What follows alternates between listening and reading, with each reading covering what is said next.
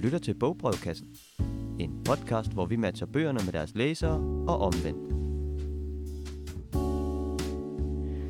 Velkommen til Bogbrevkassen, som øh, er Lyngby øh, Stadsbiblioteks podcast, hvor vi normalt får et brev, hvor vi matcher bøgerne med øh, lånerne og omvendt. Men øh, lige det her er sådan en special edition podcast, fordi vi taler om årets bøger. Og det er fordi, at Line og jeg, Line sidder her over for mig, Line Stentoft Larsen, som er litteraturformidler på biblioteket. Hej Mine, og tak for sidst. Tak for sidst. Vi holdt et fedt arrangement, hvor vi gennemgik de allerbedste bøger, synes vi, fra 2022. Og det er ligesom det, vi, vi recapper i sådan en lidt kortere version her. Og så tænkte vi, det skulle også være nyt, det skulle også være friskt. Vi tager en VIP med, og derfor så sidder der en, øh, en øh, debut, en debutant øh, Ja. i podcaststudiet. Øh, velkommen til. Tak skal du have. Øh, vores nye kultur- og bibliotekschef. Ja, jeg er glad for endelig at kunne være med. Det er, det er jo helt sådan, det er lidt, øh, lidt vildt for mig, for jeg har lyttet meget til podcastet, så det er, det er sjovt at sidde her øh, sammen med jer to. Jeg glæder mig til snakken. Det er sindssygt fedt, at du havde lyst til at være med. Selvfølgelig. Øh, så hvis man øh, allerede har været til arrangementet Årets Bøger, og tænker, øh, jeg behøver ikke at høre det her podcast, der er ikke noget nyt for mig. Jo, det er der.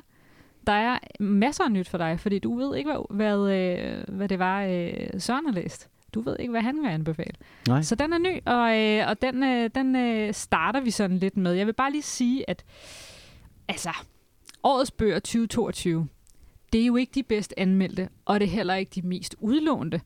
Det er meget personligt, øh, vi har anbefalet, og det er jo, da vi lavede arrangementet, så havde vi sådan 7-8 stykker hver. Men øh, i dag skal det være lidt kortere, og derfor så har vi kun taget to bøger med hver. Og derfor så bliver det jo øh, ret langt fra de lister, man ellers altid har kunne, eller man kan se der i slutningen af året i de store dagblade og sådan noget.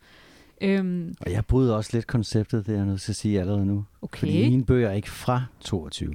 Ah, okay. Ja. Ja, ja. Men det er de bedste læseoplevelser, jeg har haft i 22. Men det synes jeg er fint nok, Ja. fordi at det, det var jo i virkeligheden også det, vi, øh, vi spurgte, om du ville være med på. Ja. Ikke? Det andet er jo sådan lidt mere specifikt, men vi kan sige, at vi går jo ud fra det her øh, med, at man anbefaler bedst, når man virkelig er engageret. Ja. Så derfor så, øh, så har vi taget noget med, vi virkelig brænder for, fordi mm. Vi også tror, at det, øh, det kan I mærke bedst derude. Øhm, Ja, noget som man ikke nødvendigvis vil finde selv. Altså jeg håber øh, altid, ligesom når man taler med os i biblioteksrummet, at øh, så har vi fundet et eller andet ekstra særligt frem, som ikke er på toppen af bestsellerlisten, men øh, som man ikke skal snyde sig selv for. Lige. Mm. præcis. Det er de der perler der, som man ellers måske ikke falder over. Øhm, men øh, hvis man nu synes, at øh, vi ikke når rundt om nok, eller man bliver nysgerrig på mere, så ligger der også en artikel på øh, hjemmesiden, som hedder Årets Bøger 2022. Øh, og der er øh, alle bøgerne med, som vi havde med på arrangementet. Øh, der kommer selvfølgelig også en artikel til den her podcast, hvor også Sørens bøger er med. Ja. Så man kan læse langt mere der. Øhm, vi har den her lækre lille feature, vi plejer at starte med, som er øh, natbordet. Altså Mm. hvad man øh, helt uden for, øh, hvad vi ellers skal snakke om. Hvad har man gang i lige nu? Hvad læser I lige nu? Øh, Line, hvad har du på natbordet? Øhm, mit natbord ser øh, groopvækkende ud i øjeblikket. Der øh, ligger øh, 5.000 sider på sporet af den tabte tid af øh, den franske forfatter Igen? Marcel Proust. Igen for fjerde gang har jeg slæbt dem derind. Min, øh, vores gode kollega Henrik og jeg, vi laver jo klassikersalon her til marts øh, om de vidunderligt store, svære værker, som man måske altid har ønsket sig at læse, øh, og som vi gerne vil læse for lånerne og invitere dem med ind i. Så øh, mit natbord er så vildt i øjeblikket, det vil jeg næsten ikke kede jer med. Men, øh, men jeg er jo besat igen for fjerde gang af På sporet af den tabte tid, og jeg glæder mig virkelig til at, at holde arrangement og, øh, og dele, øh, hvad jeg synes jo er verdens bedste bog med alle lånerne. Hold da op, intet mindre. Det er verdens, Verdens bedste, bedste bog. Ja, og længste. Jeg skulle Wow. lige Og til at med sige, færrest øh, punktummer. det er altså også lidt hårdt at kalde det én bog. Ja, det, den Det er er, mange bøger. øhm, jeg skulle have den med herinde på arbejde, der har jeg båret det af, af seks omgange med toget. Men det bliver vildt, det bliver vildt. Vi, vi gør slidet for øh, lånerne, så de kommer bare og hører vores øh, forhåbentlig guldkorn. Fantastisk. Det er en lækker service. Mm. Hvad med dig, Søren? Hvad har, der, hvad har du på natbordet? Øh, noget, der er meget mindre, må jeg sige. En, øh, en lille bog, fagbog på 200 sider øh, af Mikkel Vedby Rasmussen, som hedder Krisesamfundet. Oh, spændende. Det er ikke, jeg plejer egentlig ikke at have en faglitteratur liggende på min natbog, men det har jeg faktisk tilfældigvis lige. Så, øhm, og, øh, jamen, det er sådan en, øh, en samfundsdiagnose, kan man vel kalde det, ikke? hvor han går tilbage og ligesom beskriver tiden under corona og, øh, og sætter det ind i sådan en større sammenhæng af, han har en teori om, at vi går fra den ene krise til den anden. Og den synes jeg faktisk er ret interessant, øh, at kaste blik på vores, øh, på vores samtid og vores verden som et krisesamfund det lyder jo øh, sådan ret negativt, øh, kan man sige. Mm. Øh, så jeg prøver ligesom at finde ind til de sprækker, hvor, øh, hvor, øh, hvor kan vi gøre noget godt så. Og det er jo der, hvor jeg har den øh, store fornøjelse at arbejde med kultur, litteratur og kunst, fordi jeg synes faktisk, at, at det er netop noget af det, der kan være med til at give nogle perspektiver på de kriser, som vi gennemlever. Så derfor læser jeg en fagbog lige i øjeblikket. Men den kan, kan varmt anbefale den. Er det den er virkelig velskrevet. Er det retorisk, han mener, at vi går fra krise til krise, eller er det reelle sådan? Jamen, det er sådan reelle, okay. det er sådan en, en, hmm. en, en, en samfundsteori, han er ved, som han har udviklet igennem de sidste mange år. Han har også haft et podcast tidligere, som hed Krisecast, tror jeg det hedder, hvor han øh, okay. gennemgår, øh, så kan han gennemgå Første Verdenskrig, så kan han gennemgå Kuba-krisen, så kan han øh, og så videre, hvor han gennemgår øh, forskellige sådan, historiske begivenheder ud fra den her kriseteori. Okay, men vi kommer altså ret, øh, ret bredt omkring her på netbordet, fordi jeg læser også en fagbog, og dem har jeg heller ikke så mange af i mit repertoire ellers. Men øh, det er fordi min mand fik øh, øh, hvad hedder det, filminstruktøren Quentin Tarantinos øh, bog, hans første sådan rigtige bog, memoir nærmest kan man kalde det, den hedder Cinema Speculation. Mm. Mm. Den fik han i julegave, og den har han ikke kigget endnu.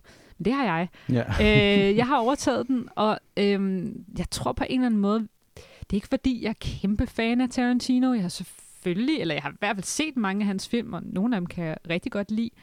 Men øh, det der med, når man virkelig brænder for noget, øh, han brænder virkelig for film. Og når han skal beskrive, hvordan han som alt for ung, fireårig, tror jeg, er inde i Dirty Harry eller sådan et eller andet, mm. øh, det er simpelthen bare øh, det, det glødende af engagement at læse det. Øh, det er sådan nogle de her essays, og de handler selvfølgelig meget om vold på film og amerikansk film helt specifikt, men der er bare virkelig, virkelig et engagement og en entusiasme, og det er meget smittende at læse øhm, fra en formidler til en anden. Så, øhm, ja, den skulle være ret vild, ikke også, den bog? Den, den er øh, helt vild, og det er også, når man sådan øh, selv, øh, jeg er mor, så jeg er også i en opdragende rolle, så tænker mm. man ligesom nogle af de der ting, han beskriver, sådan, okay, nå, ja, ikke sikker på, at... Øh, jeg inviterer ungerne med ind og se Dirty Harry, når de er fire, men altså fint nok. Øhm, det, man kan godt ligesom komme igennem, komme igennem det og se det som noget positivt. Det gør han i hvert fald.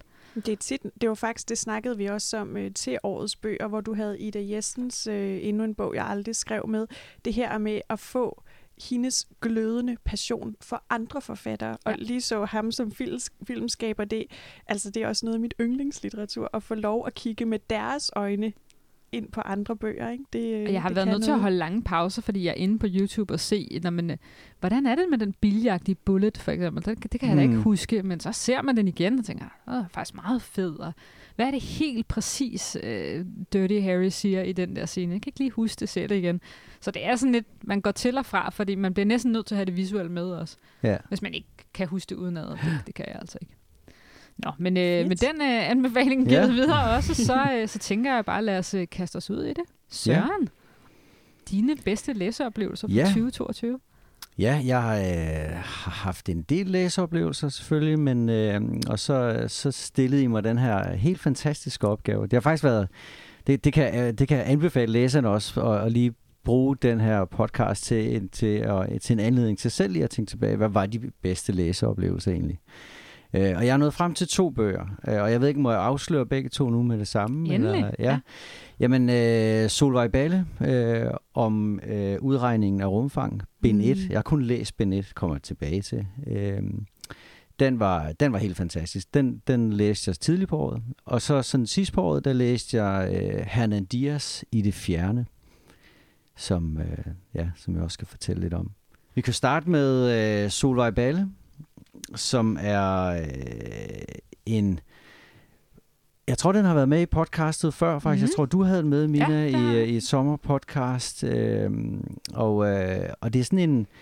Det er, det er jo sådan en, en umulig bog, vil jeg sige. Altså det er sådan en, når man hører om den, så tænker man, det kan man ikke. Mm. Altså man kan simpelthen ikke skrive en bog med det her koncept eller plot øh, i syv bind og få det til at fungere, men det kan hun.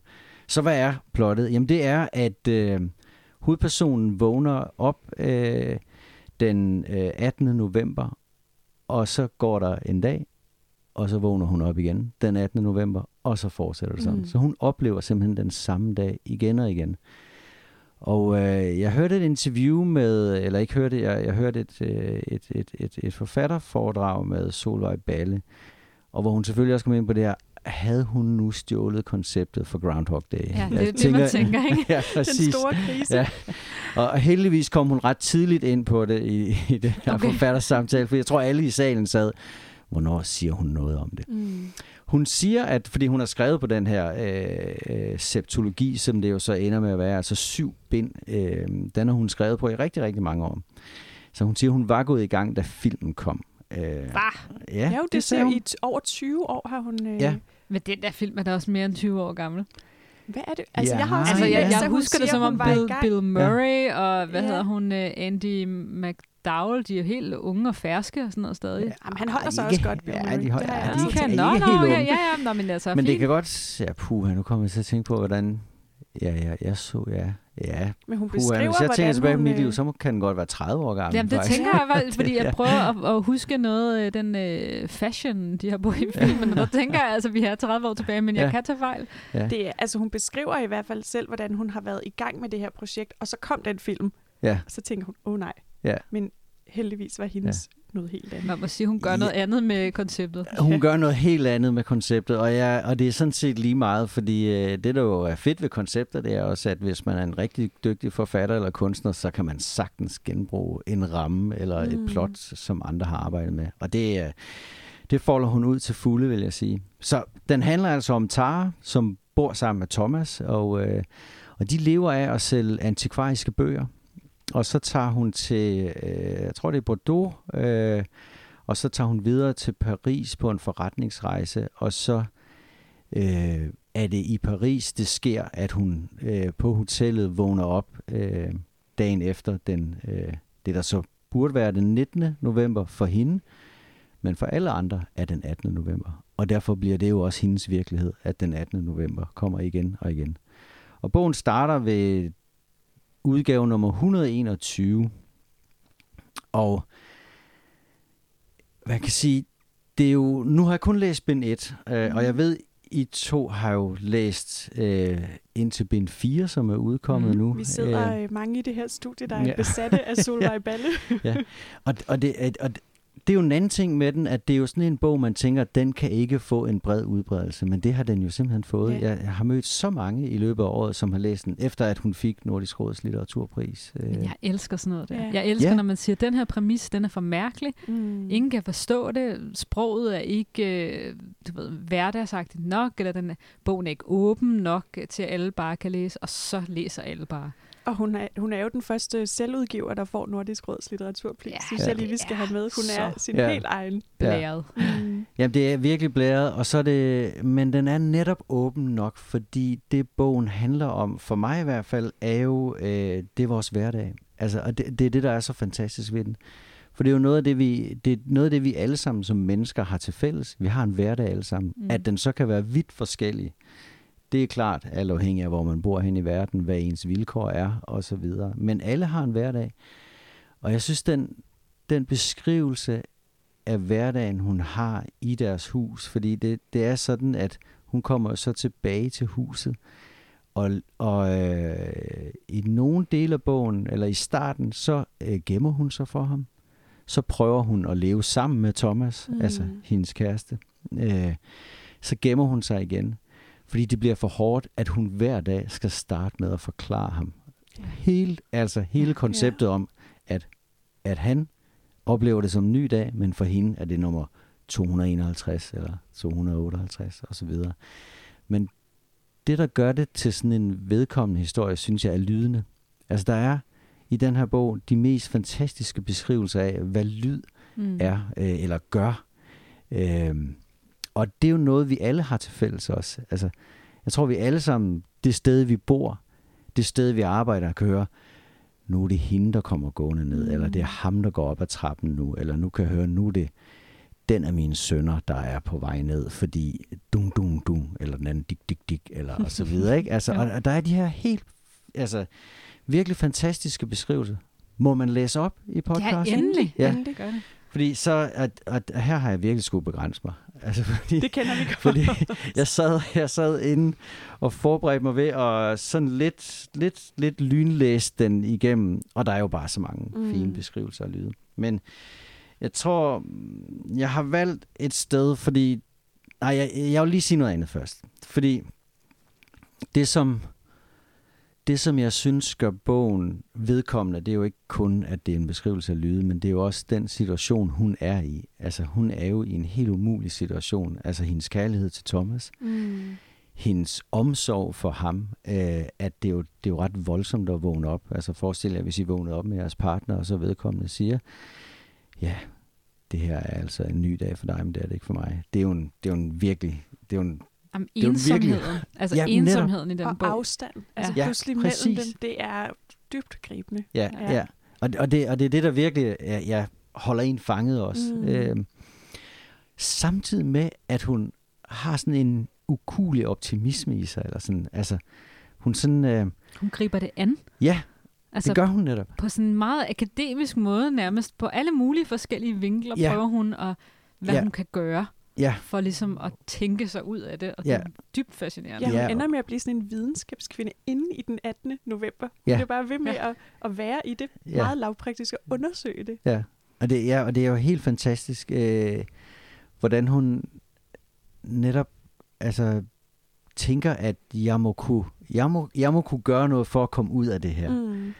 Og den erkendelse af, at det, det kan hun ikke. Eller, og det er så det, jeg kunne forestille mig. Det er det, jeg virkelig glæder mig til i Ben 2 og 3 og 4 at komme videre. Hvordan, hvordan, får, altså, hvordan, hvordan bliver hun ved med at gribe det an? Og nu må I ikke plot spoil. Vi lover ikke at gøre det, men jeg vil bare sige, at det er jo nærmest et spændingselement i sig selv. Ja. At altså, det benspænd, som Solvej. Ja. Balle har lavet for sig selv, fordi man ved, at det kan jo sandsynligvis ikke være andet end den 18. november. Så hvad gør hun så, Ja, for at der skal ske handling? ja, Og det er næsten, altså det bliver nærmest en, en page-turner årsag i sig selv, at man er sådan, ej, hun, hvad, hvad, nå, nu gør hun det her, okay. ja, ja, Altså, altså ja. det er øh, ret vildt. Det Glæd er dig. super ambitiøst. Ikke? Ja. Den der flap, hvor der er de syv romertal, og hun har bare sagt, nu kommer de. Nu Ja. kommer de en efter en. ja, ja, det er virkelig det er vildt. Nå, men jeg vil gerne læse lidt op. Som sagt, jeg vil gerne læse det her op, fordi jeg tænker, at det både har øh, viser, hvordan hun bruger lyd, men det viser også noget om, hvordan hun er sammen med Thomas, eller det her spænd imellem hendes ensomhed og så det fællesskab, som hun gerne vil ind i. Øh. Der er ingen brug for sætninger. Der er stavelser og rytme. Jeg hører rytmen i huset, fodtrin på trappen. Jeg hører trykstærke og tryksvage regndråber mod ruden. Der er brug for musik, for rytme og regnvåde stavelser. Det er noget, der kan høres. Vi er et stilfærdigt orkester, og vi spiller nu. Hør. Dag 151. Når Thomas er i køkkenet, kan jeg høre forbindelserne mellem os. Han sender beskeder og spiller musik gennem huset. Han sender lyde, jeg forstår. De lyder som vand, der løber som metal mod metal, som køleskabslåger, der støder mod borer. Men det er koncerter, han spiller. Og jeg spiller med ganske stille. Når han sidder i stuen, er afstanden størst, og samtidig får jeg en pludselig trang til at overvinde afstanden. Jeg får lyst til at rejse mig og åbne døren og ødelægge alting til at bryde vores rytme. Men jeg ved, at hvis jeg går derind, vokser afstanden endnu mere. Jeg går ikke derind. Jeg går ikke ind og kaster 151 dage i en bunke på gulvet imellem os. Jeg går ikke ind og forsøger at trække ham ud af sit mønster. Jeg lever med afstanden. Jeg sætter mig på sengen og læser. Jeg ved, at han snart kommer nærmere igen. Hvorfor skulle jeg kaste 151 dage i en bunke på gulvet, når jeg kan have den ganske lille afstand? Det er jo hele Ja. bogen. Ja. Altså, det er hele bogen nærmest i den her. Ja. Altså, Prøv at tænk at kende melodien i præcis de regndråber, der falder den 18. november på roden om og om og om igen. Det er vanvittigt klaustrofobisk. Ja, vildt. Man tænker sådan, det har jeg i hvert fald tænkt mange gange, når man sådan øh, fantaserer efter at have læst i den der bog, at hvad man selv Ja. ville være i stand til at gøre, og at man bare ville være blevet splattet ud som en eller anden form for vandmand eller sådan noget. I, altså, fordi hvad skal man gøre? Man kan jo ikke kæmpe mod det der, men hun kæmper. Ja. Hun kæmper, og det er jo helt utroligt, at hun ikke bliver vanvittig. Ja. Altså, og der er, det kan jeg godt afsløre, men som jeg også sagde, det bliver et spændingsmoment i sig selv. Det er det også her i bind 1, altså frem mod dag nummer 365. Altså, det er jo, altså, bind 1 varer det første år, mm. Og jeg kunne forestille mig, at det fortsætter sådan, måske. Ja, Nej, nu må vi okay. Se. Nu må vi se. Men vi siger ikke noget. Nej, I siger der er ikke ingen noget. spoilers i, Ja, ja, nej. i bogbrevkassen.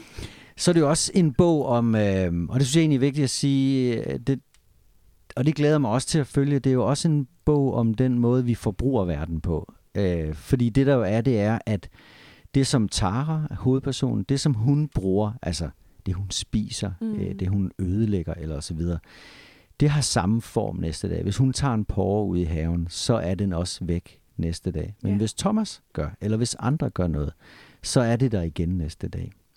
Og øh, så langsomt som hun får sig spist igennem hylderne på supermarkedet, eller øh, porrene, grøntsagerne ude i haven, så synes jeg også, det bliver en bog om den her opmærksomhed, vi alle sammen bør have omkring, hvordan vi forbruger. Altså, at alt vi gør i vores hverdag, har en konsekvens. Altså, og det, det synes jeg, den på en meget, meget fin måde øh, illustrerer for os. Uden at det bliver doserende, eller uden at... Det er jo ikke, det er ikke klimalitteratur, kunne jeg- altså det, det ved I mere om, men, men det er ikke sådan... Men den har det her element, mm. som er enormt fint, synes jeg. Ja, hvordan hun æder sig ind på Ja, verden. Ikke? Det, Ja, er, øh, ja. det er også noget, hun bliver nødt til at forholde sig mere og mere til som en bindning. Og hvad gør du, når du har tømt det supermarked? Ikke? Det er, Jo. Hvor længe ja, kan man blive ved, ikke? ja, præcis. Altså, Mina, jeg begynder at have på fornemmelsen, at vi burde have lavet et afsnit kun om Solvej Balle Det med tror jeg faktisk som også, som er sådan. Solvej Balle Appreciation Society. ja, ja jeg, jeg, jeg vil gerne være medlem. Det er det Det tror jeg, der er mange, der vil. første, første Ja. møde her. Ja. Men øh, det er jo ikke kun den, du har taget med, fordi sidste Nej. år sagde du, havde du også læst en anden bog, som jeg slet ikke har hørt om. Nej, og det, det var jeg faktisk, jeg var lidt imponeret over, at det lykkedes mig, eller det, det var ikke bevidst, at jeg ville gå efter at finde noget, I ikke, I ikke kender, men, øh, men det var jeg ret overrasket over. Men øh, ja, nu sidder jeg lige med den, øh, fordi jeg har lige, ja, det er sådan en bog, man har lyst til at kigge på. Den er Altså, vanvittigt flot. Ja, den er mega flot, altså, Ja. og øh, den, hvis vi forsiden af det her meget, meget golde, øh, amerikanske, sådan lidt præria, nærmest ørkenagtige landskab. Sådan lidt westernagtigt. Meget westernagtigt, øh, og det er også en westernbog, øh, kan man sige. Øh, men det beskriver den på ingen måde, fordi Okay. okay. det, er en, det er faktisk en, det er en bog om noget helt andet. Men jeg har lyst til lige at fortælle, fordi nogle gange, sådan tror jeg, os lytterne har det, og I har det, så er det jo så tidspunktet, man læser en bog på, kan gøre noget helt særligt for oplevelsen. Mm. Øh, og den her, øh, ja, den har jeg ikke læst, den har jeg lyttet til. Så øh, Sola Balle har jeg læst, men i det fjerne af Hernan Diaz har jeg lyttet til. Og øh, jeg lytter til en del. Øh, og den her havde jeg, fordi jeg havde brug for at komme væk. Altså, jeg havde virkelig brug for at komme væk. Og det var op til Folketingsvalget, og det er ikke, fordi jeg har noget imod politik. men, øh, men jeg lytter også til rigtig mange nyheds- og aktualitetspodcast. Og når der så er udskrevet valg, så kommer de alle sammen til at handle om valget. Og det bliver lidt trættende, så derfor jeg havde behov for at bare komme helt væk til noget andet. Og så var på jagt efter, jeg kunne have skrevet til bogbrevkassen faktisk. Øh, Det med, er hermed givet videre som Ja. et øh, bud på noget, man kan gøre, når Ja. man er i den eksistentialistiske krise, ikke at vide. Ja, ja, der er folketingsvalg. ja, ja, nej, ja, eller man bare har brug for at komme væk. Så jeg havde brug for at komme væk, og så fandt jeg den her i det fjerne af Hernan Diaz, som jo er sådan en, en fortælling om øh, to svenske brødre tilbage i 1850'erne, øh, som af deres far og mor bliver sendt til Amerika. Øh, og det, der sker, det er, at øh, de bliver væk fra hinanden på havnen og kommer med to forskellige skibe. Og de skulle til New York, men Håkon, som hovedpersonen hedder, og det er ham, vi følger i bogen, han ender altså i San Francisco, og Håkon, han er lillebror. Så det handler om Håkons vej gennem livet for at finde sin storebror. Hvor gammel er han? Jamen, det står der ikke rigtigt, men jeg vil tro, han er sådan noget 13-14 år eller sådan noget. Øhm, Han kan selvfølgelig ikke tale engelsk. Nej, det kan han nemlig ikke. Øhm, så han ender altså i San Francisco fuldstændig alene. Øh, det kan være, jeg tager helt frem, men jeg vil tro, han er en 13-14 år. Og øh, så handler det om øh, hans søgen efter sin storebror og at komme til østkysten, altså komme til USA. Og øh, jeg afslører ikke for meget ved at sige, at det lykkes ikke. Altså, fordi det, det, det, det tænker man ret hurtigt sådan finder ud af, at det, det er ikke sådan, eller det er egentlig ikke vigtigt, om det lykkes for ham. Det er ikke det, der er interessant ved øh, fortællingen. Det, som gør den altså, vildt interessant, er Håkons historie. Først så møder han en guldgraverfamilie, som, han, øh, som tager sig lidt af ham. Håkon er så heldig, at han er enormt stærk og enormt stor. Så han er meget nyttig. Altså, på det her tidspunkt i 1850'ernes sådan frontier øh, USA, der var det jo vigtigt at være nyttig. Altså, Der bliver bygget jernbaner og alt Yes. muligt. Der er brug for manuelle arbejde. Ja, det er der, og der skulle, øh, altså, der skulle netop øh, graves efter guld, og der skulle, øh, der skulle land skulle opdyrkes og, og så videre. Ikke?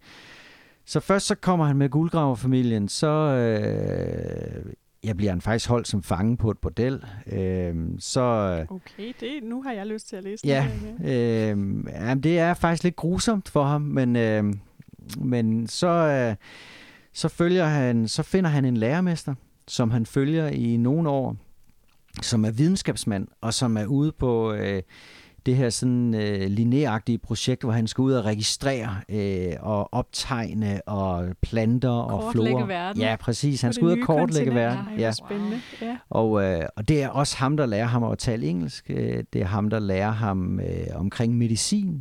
De møder sådan nogle øh, originale folk, som også kan noget med medicin og så videre. Øh, så på den led, så bliver Håkon egentlig lært op som menneske, som, øh, som videnskabsmand, som mediciner, som en, der hele tiden øh, udforsker verden. Og derfor bliver han jo også enormt nyttig, fordi at han kan altid lige klare sig ud af en situation ved, at han kan redde folk, eller han kan osv. Øh, men det er ikke det, der driver ham. Fordi det der... Øh, altså Håkon er egentlig en, en meget sådan ensom person, og har det godt i sin ensomhed. Øh, og nu vil lytteren tænke, jamen læser han kun bøger om ensomme mennesker? men, Et skrig om hjælp fra... Det er Præcis. ensomt at være bibliotekschef. det er et enormt ensomt arbejde. Nej, men øh, det slog mig efter, jeg havde valgt det mod Gud. De, der er jo faktisk nogen, der er nogle sammenhæng.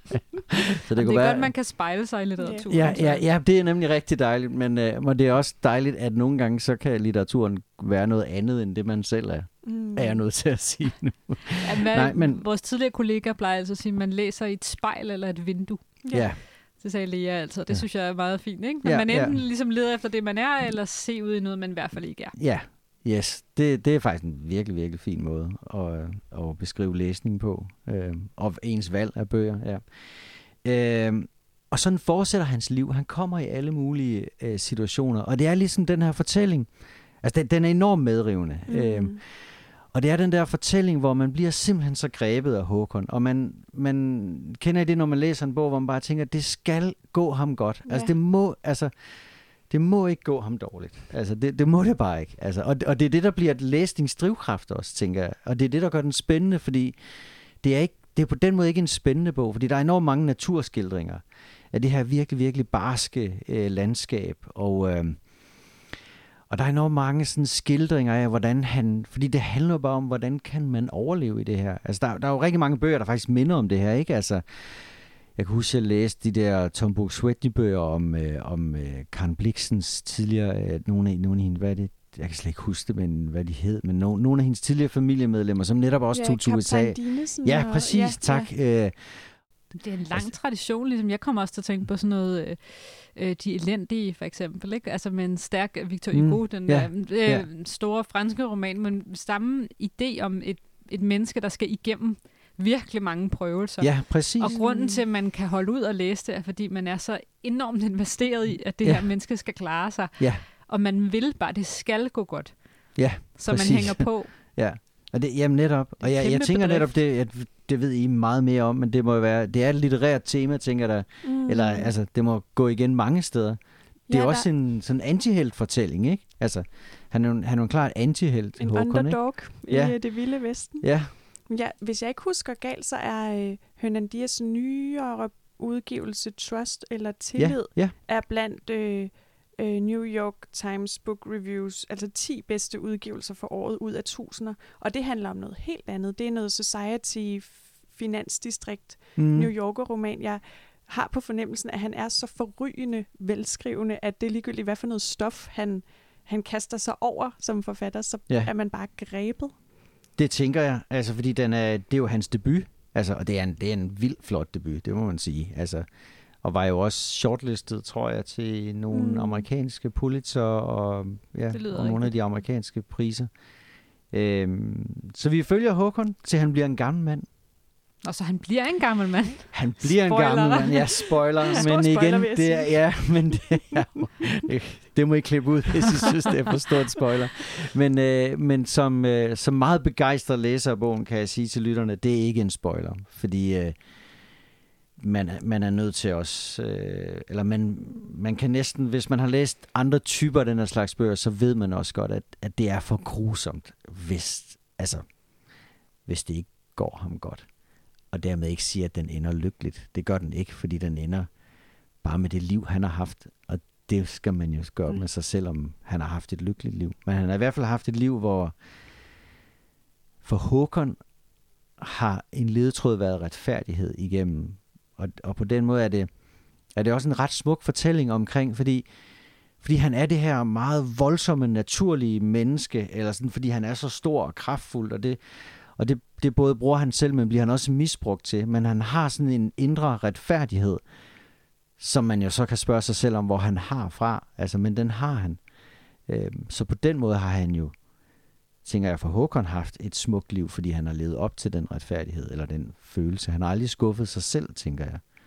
Nu sagde du, du lyttede til den her som, Ja. som lydbog. Fungerede det godt, synes du? For der er jo ligesom bøger, for eksempel Solvej Belle, som er, hvad skal man sige, litterære også i den måde, de er skrevet på, at der er ja. en, en sådan særenhed ved den måde, sætningerne er lavet på, der næsten vil være synd bare at lytte til. Men, men fungerer det med uh, Hanna Dias i det fjerne at lytte til den? Det fungerer super godt, vil jeg sige. Jeg er helt enig, Solvej Balle vil ikke fungere. Øh, Ej, det vil næsten være synd, ikke? Ja, ja, det vil ikke, det vil ikke, øh, jamen det, det vil ikke fungere, tænker jeg. Men det fungerer rigtig godt her. Altså, det må jeg sige. Jeg kan varmt anbefale at lytte. Hey, hvor, Men jeg er sikker på, at den også er god at læse. En glødende anbefaling. Ja, men jeg tror ja. bare, at jeg er på. Jeg er også stor lydbogsfan, øh, fan, så øh, jeg vender tilbage Ja, om, øh, hvad sådan, det ligner sådan en 10-15 timers, øh, ja det er meget sådan længere noget. det kan ja, det være. Ja. Det er. Nej, ikke 15. Det er sådan en 9-10 timers, Ja, okay. tænker jeg. Det er sådan blevet et nyt parameter, når man ser en bog. Så tænker man, hvor mange, Hvor mange ti- timer er der hvor mange timer er der? Hvor mange podcasts om Ja. folketingsvalget kunne jeg øh, springe over? Ja, Ej, ved I hvad, så tror jeg, jeg tager den nye øhm, tillid. Så kan vi lige øh, stikke hovederne sammen. ja. Det lyder godt. Mm. Tusind tak, fordi du havde lyst til at komme og dele dine øh, bedste læseoplevelser for 2022, Søren. Altså, hvor var det inspirerende. Du har jo øh, travle øh, kommunale forpligtelser, som øh, Mina og jeg, vi kun har en vag fornemmelse af på ledergangene. Jamen, tak fordi jeg måtte komme. Det har været fornøjelse at ja, tale om litteratur. Det Ja. ja. er altid synes- godt at tale om. Du gjorde det simpelthen så herligt godt, at jeg tror altså bare ikke, du slipper for at komme ned i øh, studiet igen en anden gang. Jeg vil øh, meget gerne komme igen. Når, øh, når femeren i Solvej Balles sepsologi øh, kommer, så kan det være, at Appreciation Society samles igen. Lad det være en anledning. Men uh, tusind tak, fordi at, uh, du havde lyst til at være med, Søren. Og Line og jeg, vi fortsætter bare med vores anbefalinger om et øjeblik. Det gør vi.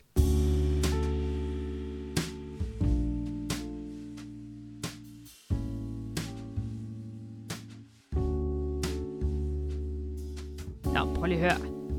Hvor er det bare en fornøjelse at have en bibliotekschef, som er læser Ja, ja. i hjertet. Det bliver svært at komme efter nu. Ja, 100 Vores, procent. øh, Men ikke desto mindre vil vi forsøge. Mm. Øhm, Jeg tænker, at øh, hvis jeg nu bare øh, spørger dig. Jeg ved jo godt, hvad du havde med, da vi lavede årets bøger arrangement, men hvad har du taget med herned? Ja, nu er øh, udvalget jo blevet øh, yderligere kogt ind. Præcis. Jeg har taget øh, to bøger nu med Mina, og jeg, nu synes jeg, vi skal tage et, et, et helt andet sted hen. Jeg starter med en, en meget spændende og meget smal udgivelse.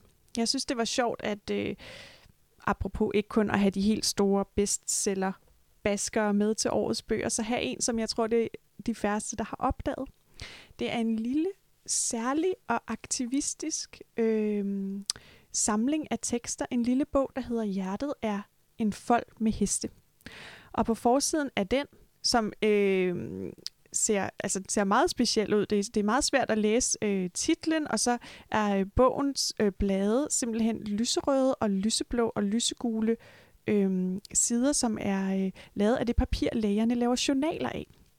Øhm, når man står med den her mærkelige bog i hånden, så står der på forsiden, kære læser, du står med en samling tekster fra mennesker med tilknytning til psykiatrien. Øhm, og det er lige præcis, hvad det her er. Det er de to unge øh, forfattere, som er øh, Anna Rieder og Sissel Anna Velten, håber jeg, jeg siger det rigtigt, der øh, har samlet både deres egne tekster og tekster fra en altså virkelig perlerække af yngre danske forfattere, som øh, alle sammen øh, enten har været patienter i psykiatrien, eller haft en tilknytning som pårørende for eksempel. Det er bare umådelig øh, oprørsk og sårbart på en gang. Det er virkelig spændende læsning, og det er virkelig bred læsning. Nogle gange kan man tænke, uh, er det så noget øh, forfatterskole, svært noget at læse, men der er alle mulige mærkelige tekster med her.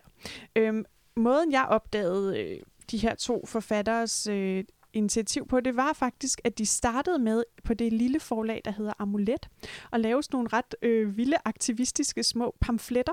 Det er simpelthen pjæser, som man kan gå ind på hjemmesiden gratis og skrive ud øh, og så ligge i venteværelset, for eksempel hos din psykiater eller praktiserende læge, hvor øh, den her øh, traditionelle henvendelse, som jo plejer at være fra lægen til patienten, den er vendt på hovedet, og så har de bare skrevet en masse ting til deres læge og psykiater.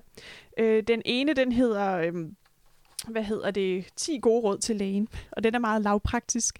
Der står blandt andet, lad være med at og bede mig om at sætte øh, tal på min smerte. Det kan man faktisk ikke. Øhm, nogle af de andre pamfletter, det er bare sådan noget vildt fabulerende poesi, der lyder som om det er grebet ud af et meget sårbart tidspunkt, rent psykisk. De, øhm, dem, øh, dem opdagede jeg på en eller anden måde og tænkte, hvad er det? Og så kom den her antologi af tekster bagefter. Øhm, der er forfattere som Fine Groppel, som vi jo havde på besøg øh, her på biblioteket, hvor hun netop talte om det med at være ung i, øh, i psykiatrien. Altså det er jo lige via Nordenhof, Gry Stokkendal, Dalga, Sebastian Nathan, alle mulige lysende unge forfatterstemmer, som står frem helt sårbart og, og viser noget af dem selv, også som psykiatriske patienter. Der er en brevveksling øh, mellem øh, altså patienten og hendes læge, som også har været med til at skrive øh, nogle meget smukke breve. Så er der et digte, og der er Facebook-opslag, der er øh, noget af mit yndlingsindhold øh, i den her bog er forfatteren Jakob Jakobsen, der simpelthen har transkriberet tre øh, telefoniske sessioner med sin psykiater. Jeg vil lige, jeg har sådan en lille godt sted. Det er utrolig lavpraktisk, så siger psykiateren, hvordan går det? Og, og jeg har stadig tinnitus af at have det så dårligt. Jeg har citron i benene af min medicin. Det, han siger, så arbejder jeg lidt om formiddagen, så bliver jeg meget træt. Altså det er så lavpraktisk og vedkommende, og der er øhm, den her øh, læge-patient-relation simpelthen skrevet ud ord for ord. Hvad hedder det? Øhm, på et tidspunkt, læser jeg lige op her, spørger psykiateren, hvordan går det, Jakob? Og så siger øh, Jakob svarer, det går altså, ligesom det plejer. Men for mig at se, er det jo mere øh, med at håndtere, hvordan jeg har det, end at prøve, hvad skal man sige, at se frem til en eller anden lykkelig fremtid. Det er egentlig gået meget godt på det seneste.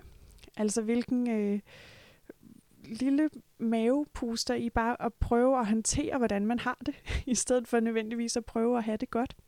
Øhm, jeg synes, bogen er, den er, har jo alle genrer, men den er virkelig fuld af de her små gyldne øjeblikke af at, at virkelig forstå et andet menneske.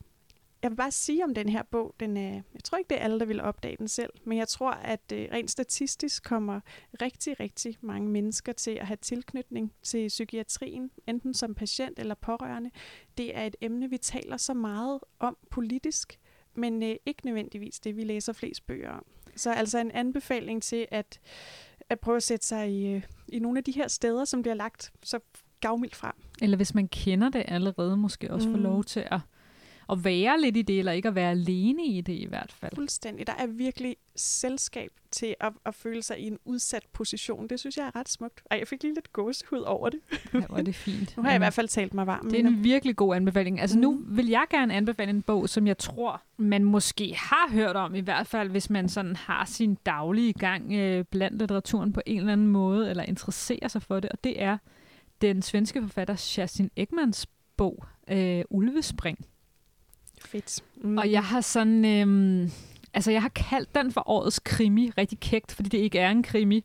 Clickbait. Men fordi, ja, fuldstændig clickbait. Men fordi jeg har læst så mange krimier sidste år i 2022, og de var alle sammen rigtig dårlige. Øhm, men så læste jeg den her, og det er ikke en krimi, men det føles som en krimi. Mm. Den handler om en mand i 70'erne, som har haft, han bor et eller andet sted i Nordsverige, han har haft sit, sit liv i noget, der svarer til sådan noget skov- og naturstyrelsen, tror jeg, eller som en eller anden form for skovingeniør, et eller andet. Arbejdet med, med naturen på en eller anden måde, gået på jagt hele sit liv også. Øhm, og på et tidspunkt, øh, her omkring sin 70-års fødselsdag, der ser han en ulv. Og det betyder bare, altså han, ja, han ser den her ulv, han har den her oplevelse alene med at se et vildt dyr, og på en eller anden måde eksploderer det bare hans verden. Det er en bog, der, eller det, det er en bog, der handler om, hvad vi efterlader, når vi ikke skal være her længere selv. Mm. Øh, den her mand, han gentænker pludselig al den her jagt, han har været på, og pludselig begynder han sådan at tvivle, er det jagt, eller er det drab? Øhm, han har arbejdet med skovene som i hele sit arbejdsliv, og pludselig så begynder han at tænke, jamen jeg har jo også været med til de her store øh, træfældninger og øh, rydninger og plante plantager, og han ved, at det har udpint jorden. Han ved, det har været medårsag til, at de har de store skovbrænde, de har haft i Sverige de sidste par år, osv. osv., osv. Og pludselig så bliver han alvorligt i tvivl om, hvad hans rolle har været. Er han den gode, eller er han den onde? Øhm, i, I sit eget liv. Ej, apropos det Søren snakkede om tidligere, ikke? står du tilbage og kigger på dit levede liv og tænker, var det godt eller ondt? Og Justin Ekman er selv øh, 89 øh, år gammel, og hun kan simpelthen skrive, så man sidder på kanten af sit sæde, fordi man er øh, rystende angst for, øh, hvem der nu skal blive valgt som, øh, som jagtleder for i den her lille øh, nordsvenske øh, by. Og hvem, det lyder jo som et krimiplot i sig selv. fuldstændig. Hvem har sat ild til campingvognen? Altså, det, det, øh, det er ekstremt spændende. Og det er virkelig også, synes jeg, et godt argument for, at man sagtens kan skrive fra en virkelighed, man ikke selv har levet. Jeg tror ikke, at Justin Ekman har, øh, har levet undercover som øh, skovfode eller jagtleder, øh, mm. eller som mand i øvrigt heller. Men med den måde, hun kan beskrive det liv, er enormt øh, troværdigt, og også enormt vedkommende. Det er heller ikke en, en virkelighed, der passer særlig øh, godt på min, øh, min egen levede virkelighed, men jeg er virkelig interesseret og jeg er virkelig mm, sådan øh, investeret også i de her karakterer. Så jeg vil virkelig anbefale øh, den her bog. Øh, den er sådan ja, 150-200 sider. Enormt spændende og bare mm. lynhurtigt overstået. Man vil ønske, den var længere. Men øh, der er spænding for alle pengene i hvert fald, og også højt litterært niveau. Den kan jeg virkelig anbefale. Ej, den glæder jeg mig til at læse. Hvad er din bog nummer to? Jamen nu når jeg lige sidder og kigger her på min, øh, min lille stak, jeg, øh, jeg kogte ned til to bøger, så kan jeg godt se, at øh, jeg tænker bare rigtig meget på sundhedsproblemstillinger i øjeblikket, efter 2022 er gået. Den anden bog, jeg har taget med, er en lysende lille perle, synes jeg. Det er øh, vores allesammens Dorit Willumsens øh, roman fra starten af 2022, der hedder Tjeneren og hans søster. Jeg synes jo, mine, at der er nogle emner, der bare ikke bliver skrevet nok bøger om. Øhm, og noget af alt det her øh, omsorgsarbejde, der egentlig får vores samfund til at hænge sammen, både det derhjemme, som er ubetalt, det i velfærdsstaten, som mange mener er underbetalt, det er bare sådan et vildt emne, men som der ikke er nok litterære skildringer af. Og der vil jeg sige, at øh, Dorit Willumsen hun kommer til undsætning med en øh, lysende lille omsorgsarbejdsbog til tiden. Øhm, den handler om, øh, om øh, Alf, en, en gammel mand, og så hans søster, som bare hedder søster det meste af bogen, som øh, plejer og passer øh, ham i hans hjem i hans sidste tid, hvor han er meget syg. Alt det her opslidende, fysiske og også enormt krævende mentale arbejde, det er at passe en, en, en syg og døende krop og et sygt og døende sind, det, det fylder i den her bog på den mest på en gang vilde og nænsomme måde. Det er, det er rent tabu meget af det. Det er stomiposer, det er gennemsvidt sengetøj, det er slæbe rundt på en krop, der bare falder sammen. Hjemmehjælperne kommer og går, ambulancefolkene kommer og hiver øh, brugeren alt for op i sengen igen. Og så midt i det har vi søster, hovedpersonen, søster med stort S, som er en kvinde øh, langt hen i livet, som er ved at signe under den kæmpe opgave, det er at passe et døende familiemedlem. Det lyder næsten aktivistisk på en eller anden måde. Jamen det kan godt altså være, at det faktisk hemmeligt er to aktivistiske bøger, jeg ja. har taget med. Jeg tror også, det er så underbelyst, fordi når man læser den, så tænker man, hvor er det egentlig vildt. Altså, når man ikke selv har prøvet noget lignende. Og jeg tror, øhm, det er noget af det, Dorit Willumsen, hun, hun kan. Hun viser os søster, der med den her alt opoffrende, nærmest sådan martyragtig øh, øh, ro. Hun er ved at signe under den opgave. Vi begynder så langsomt at især lære brugeren Alf at kende. Hun roder rundt i hans ting og gamle notater og sådan noget. Og så først efter... Øh, at han ikke er mere.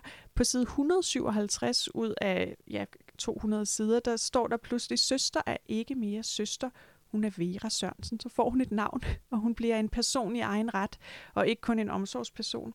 Øh, og det at følge hende med Dorit Willumsens pen, der beskriver sådan en, en stille, ensom, overset skæbne, øh, det er dybt rørende. Og jeg må øh, indrømme, Mina, at Dorit Willumsen, hun er bare sådan en forfatter, jeg har snydt mig selv for, fordi at jeg tænkte, det er sådan en, min mor læser. og så fik jeg den her bog i, i hænderne, og hvilket held, fordi hun skriver jo med et helt levet livs eftertænksomhed. Og hun skriver med den her øh, lydhørhed over for, for både de emner og de skæbner, som ikke kommer til ord hver eneste dag. Det, er, det var en fantastisk læseoplevelse. Øhm, jeg vil i hvert fald ikke snyde mig selv for øh, at, at tage på omsorgsarbejde med Dorit og søster. Jeg tror, vi fortsætter øh, lidt i samme spor. Mm. Hmm. Den sidste bog, vi skal snakke om i dag, som, som jeg har taget med, øh, det er en bog, som jeg simpelthen bare ikke... Hvis man har mødt mig i udlånet det sidste halve år, så har jeg øh, helt sikkert anbefalet den her bog, fordi jeg kan ikke stoppe med at snakke om den. Du er ikke til at stoppe. Det er, øh, fordi jeg er så begejstret over, at den irske forfatter Claire Keegan er blevet oversat til dansk. Ja. Øh, og det er hun blandt andet med sin øh, meget lille roman, øh, som næsten bare er en lang novelle, der hedder Omsorg. Øh, og det er en lille historie om en pige i, øh, i Irland i starten af 80'erne, tror jeg, øhm, som er ud af sådan en stor børneflok og øh, stor fattigdom, og som på et tidspunkt bliver øh, sådan en sommer skibet til et ældre ægtepar, som hun ikke kender. Måske noget af hendes mors familie. Det fremgår ikke sådan helt tydeligt. Men i hvert fald et, et øh, ægtepar, der ikke selv har øh, øh, børn, og hvor hun så skal være sommeren over. Og det er i virkeligheden sådan en roman, hvor der ikke sker så meget, men der sker alligevel det store, at den her pige, det her menneske, bliver set for første gang, får omsorg for første gang, og også kærlighed, nænsomhed. Øhm, og den måde, det er beskrevet på, er helt utrolig rørende. Øhm, vi har tidligere sådan i forskellige litterære diskussioner snakket om det her med, at når, når en roman prøver at beskrive gode mennesker, der gør gode ting ved mm. hinanden, og det ender godt, så læser vi det tit som banalt eller feel good litteratur. Det er det her overhovedet ikke. Det er virkelig en præstation at øh, skrive om det her emne og på den her måde, men uden at det overhovedet er banalt. Og jeg tager mig så den frihed at læse højt. Men det synes jeg... Det synes Ej, jeg vi skal også have lidt mere oplæsning med i dag. skal have en lille smule oplæsning med. Øh, og det her, det er en af de allerførste samtaler mellem øh, fruen i huset, eller kvinden i huset, og så den her pige. Har din mor det godt? Hvad mener du? Din mor? Har hun det godt? Før kastede hun op om morgenen, men øh, det gør hun ikke mere. Hvorfor er høet ikke blevet slået? Hun har ikke penge nok til at betale manden. Hun har først lige betalt ham for sidste år. Ja, men kæreste Gud. Hun glatter sengetøjet over mig, folder kanten. Tror du, hun vil blive stødt, hvis jeg sendte hende en skilling eller to? Stødt? Mm, tror du, hun vil have noget imod det? Det tænker jeg lidt over. Tænker over at være mor. Hun vil ikke, men det vil far. Åh oh, ja, siger han. Din far. Så bøjer hun sig ned og kysser mig. Et simpelt kys og siger godnat. Jeg sætter mig op, da hun er gået, og ser mig om i værelset. Tog i alle farver farer afsted over tapetet. Der er ingen spor til togene, men hister her står der en lille dreng i det fjerne og vinker. Han ser glad ud, men et sted indeni har jeg ondt af hver eneste udgave af ham. Jeg ruller om på siden og spekulerer på, om det bliver en dreng eller en pige, min mor får denne gang, selvom jeg ved, at hun ikke vil have nogen af delene. Jeg tænker på mine søstre, som næppe er lagt i seng endnu. De har sikkert kastet mudderkager op på udhusets gavl, og når regnen kommer, vil lærjorden bløde op og blive til søle. Alting forandrer sig til noget andet, bliver til en ny udgave af det, det var før. Jeg holder mig vågen, så længe jeg kan, og tvinger så mig selv til at stå op og bruge natpotten, men der kommer kun et par dråber. Jeg går i seng igen, mere end en lille smule bange, og falder i søvn. På et tidspunkt senere, det føles som meget senere, kommer damen ind. Jeg ligger helt stille og trækker vejret, som om jeg ikke er vågnet. Jeg mærker madrassen synke ned, vægten af hende på sengen. Gud se noget til dig, mit barn, siger hun. Hvis du var min, havde jeg aldrig sådan efterladt dig i et hus fuldt af fremmede. Oh. Og grunden til, at hun så gerne øh, hun holder sig vågen og tisser på natporten, er selvfølgelig, fordi hun er så bange for at komme til at tisse i sengen Ja. og være til ulejlighed på den måde. Og det er de her små overvejelser, som er så tunge af betydning, og som er så rørende. Og jeg synes virkelig, hvis man, øh, hvis man har en, en, en eftermiddag med en ledig stund, så skal man læse den her bog, fordi meget længere tager det ikke. Men man kan bære den med sig hele livet. Jamen, det er virkelig en, en lille gave. På grund af din meget varme anbefaling, så gav jeg den faktisk til min øh, omsorgsperson number one, min kloge belæste mor i julegave, og hun var også hun var helt swept away, men jeg tror virkelig, øh, at alle mennesker fortjener lige at få den i, i 2022 gave. Og så vil jeg også bare sige, at det er jo ikke sådan en, en øh, meget vanskelig bog at læse, så hvis man har mod på at starte med at læse på engelsk måske, så, øh, så har vi den også i originaludgaven øh, på biblioteket. Jeg har ovenikøbet købt to, Godt, Mina. så der, er- der er, kom bare. Der er gode ting til på hylderne. Også på Øhm, engelsk.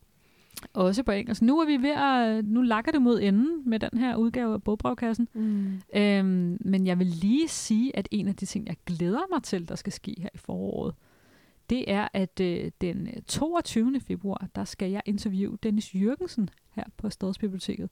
Og øh, hvis man sidder derude og øh, har været en læsehest måske siden øh, barndom, så har man helt sikkert stødt på ham og hans forfatterskab. Han har jo både skrevet for børn og voksne. Og øh, jeg glæder mig rigtig meget til, at han kommer og fortæller om det. Og det er altså den 22. Man kan købe øh, billetter på lyngbykultur.dk. Vi taler om en øh, forfatter, der har betydet meget for mange generationer. Ikke? Hvor er det spændende. Er der noget, du glæder dig til her i foråret, der skal ske, Line? Ved du hvad, vi laver så mange spændende formidlingsting på øh, biblioteket her til foråret. Jeg er vildt spændt over vores helt nye øh, format Enrum, hvor man øh, næsten går til noget på biblioteket, hvor øh, vi mødes øh, hen over foråret øh, en gang om ugen for at med hjælp fra litteratur og billedkunst og alle kulturens skatte at øh, tale sammen om øh, nedlukningsperioden under corona. Og øh, på den måde samle vores erindringer her fra kommunen og lave dem til en smuk udstilling i biblioteksrummet. Det er altså noget ret nyt, men altså hvis man øh, er borger over 65 og har lyst til at, at komme og være sammen med os og, øh, og fortælle sin egen historie og efterlade den her på biblioteket, så skal man virkelig tjekke det ud, for jeg tror, det bliver fantastisk. Og hvordan gør man det, hvis man gerne vil være med? jamen ligesom med alle vores andre gode ting, så øh, gå ind på lyngbykultur.dk og find enrum under voksenarrangementer. Kan man skrive en lille tekst til mig, og så får man en personlig mail tilbage, hvor jeg bare siger, at vi glæder os til at se dig. Fantastisk. Og øh, på den øh, optimistiske øh, hvad hedder det, note, Mm. så stopper vi. Så øh, tak, fordi du gad at være i studiet med mig i dag, Line. Jamen, i lige måde. Og tak til, øh, til Søren, der er for længst er videre, men hvor var det en fornøjelse at have ham på besøg. Kæmpe fest. Mm. Og til jer derude, øh, en evig opfordring er jo, at hvis man, hvis man sidder og lytter til det her, og tænker, har jeg gået i stå med min læsning, eller hvorfor har jeg ikke øh, fået anbefalet mere finsk litteratur, eller hvad det nu er, man ligesom øh, slås med af litterære problemer. Send et brev til Bogbragkassen, og så vil vi gøre vores øh, ypperste for at løse dit litterære problem og finde de gode bøger, som, som du står og mangler lige nu.